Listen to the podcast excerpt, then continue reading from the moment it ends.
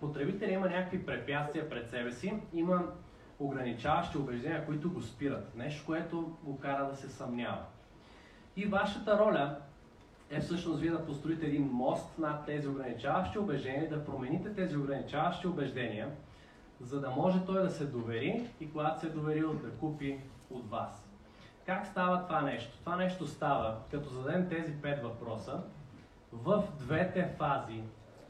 В двете фази, преди и след. Тоест, какво има потребителя преди да купи от мен? Какво, как се чувства потребителя преди да купи от мен? Какво е неговото ежедневие преди да купи от мен? Какъв е неговия социален статус преди да купи от мен? И какви са неговите убеждения или в какво вярва преди да купи от мен? Съответно, същите въпроси ги задаваме и за фазата след като е купил от мен. Какво има, как се чувства, какво е ежедневието му, статуса му и в какво вярва вече. И тук съм подготвил един пример, който може и да не се вижда. Аз ще прочета това, което е важно. Не е нужно да четете детайлно всяка дума по дума. Това е един продукт абсолютно примерен, хранителна добавка за отслабване. Ето как би представлявала таблицата за нея. Тая таблица може да си я направите и трябва да си я правите за всеки ваш продукт, бестселър. Нали, някой ще каже, аз имам 10 000 продукта, нали, как ще ги правя тия таблици за всеки продукт не става въпрос за това. Някои продукти могат да са в една категория, нали, които да правят едни и същи неща а, и така нататък. А, та, идеята е особено за вашите бестселери да направите тази таблица задължително и да я използвате навсякъде. И тя работи и за услуги, и за физически продукти. След малко ще видите някои резултати.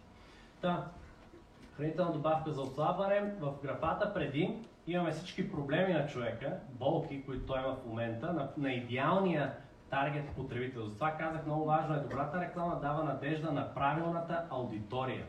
Това беше отдебелено. На идеалния таргет потребител. А в графата след имаме това, което той ще получи след като купи.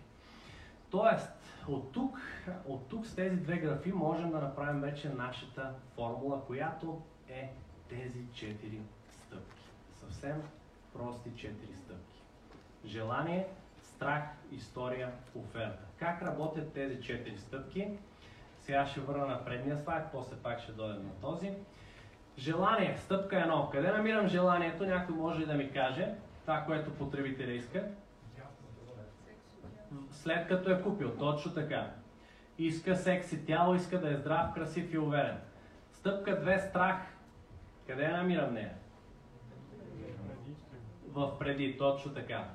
И а, идеята на историята е тя да разкаже история на герой, който може да сте вие, може да е някой ваш клиент, може да е някой известна личност, която има такава история и така нататък, която преминава от фазата преди до фазата след, т.е. преминава от проблемите, които потребителя има, до желаното състояние, благодарение на какво? На вашия продукт или услуга.